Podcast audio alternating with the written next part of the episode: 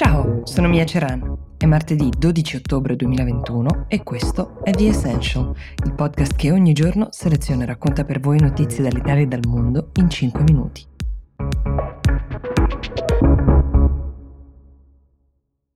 Oggi apriamo la puntata con un domandone. Questioni come la parità di genere o l'inclusione si insegnano anche attraverso il gioco?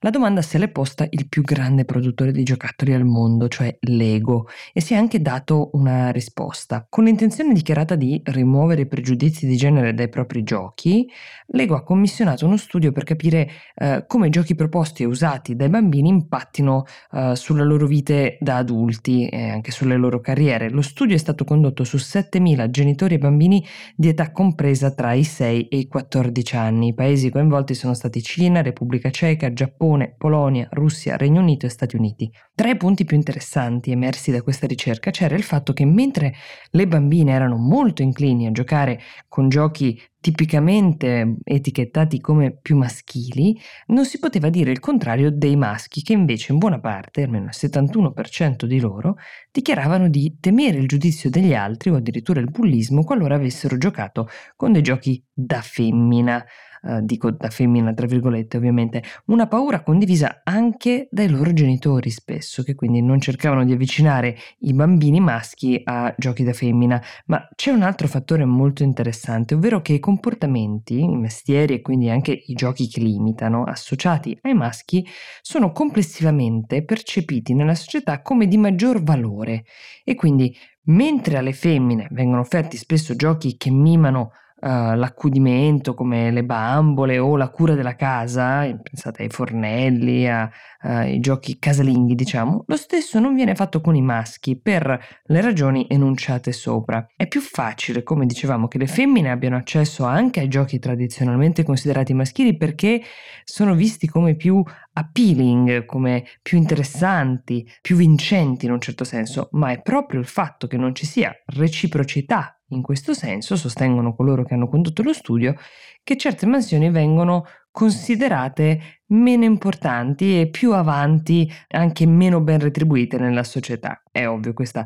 diciamo è una spiegazione ad ampio raggio, si può condividere o meno, però è sicuramente uno spaccato interessante. Quindi cosa farà la Lego a tal proposito? La missione è quella di rimuovere ogni divisione a priori, ad esempio sul sito non troverete più quelle tendine che vi permettono di navigare per vedere giochi da bambina o giochi da bambino, ma solo divisioni per età o per tipologia di gioco, ma soprattutto l'intenzione è creare più giochi che facciano avvicinare i maschi a pratiche considerate femminili, come ad esempio l'accudimento, e potenziare tutti quei giochi destinati ad entrambi i sessi che stimolano consapevolezza dello spazio, ragionamento creativo e problem solving. Bisognerà attendere sicuramente qualche anno per il prossimo studio che ci svelerà i risultati di questa operazione. A volte capita con gioia di poter dare una buona notizia e oggi è uno di quei giorni. Nel Regno Unito un trial clinico appena eh, concluso ha dimostrato che usando una combinazione di farmaci si può combattere, addirittura debellare un tumore alla testa o al collo nei pazienti terminali. È il cocktail di medicine per immunoterapia che sostanzialmente stimola il sistema immunitario dei pazienti a uccidere le cellule cancerogene con questo conseguente trend positivo eh, nella speranza di vita residua. Lo studio, per chi volesse saperne di più, è stato condotto dalla Royal Marsden NHS, che sarebbe il sistema sanitario nazionale inglese, Foundation. Un paziente la cui aspettativa di vita, secondo i medici, doveva essere, diciamo, conclusa quattro anni fa, ha raccontato di come è rimasto basito quando gli infermieri lo hanno chiamato per comunicargli che non solo stava meglio, ma che addirittura il suo tumore era sparito.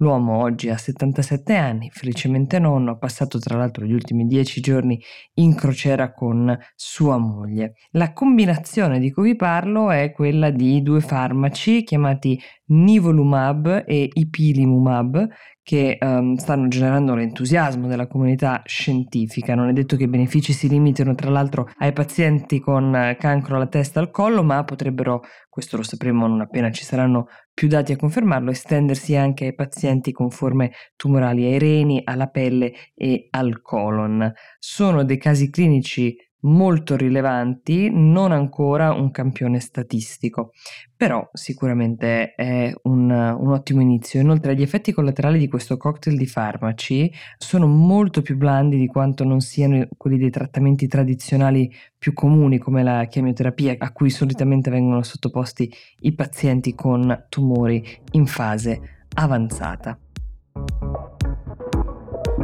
E con questa buona notizia io vi saluto e vi do appuntamento a domani con The Essential.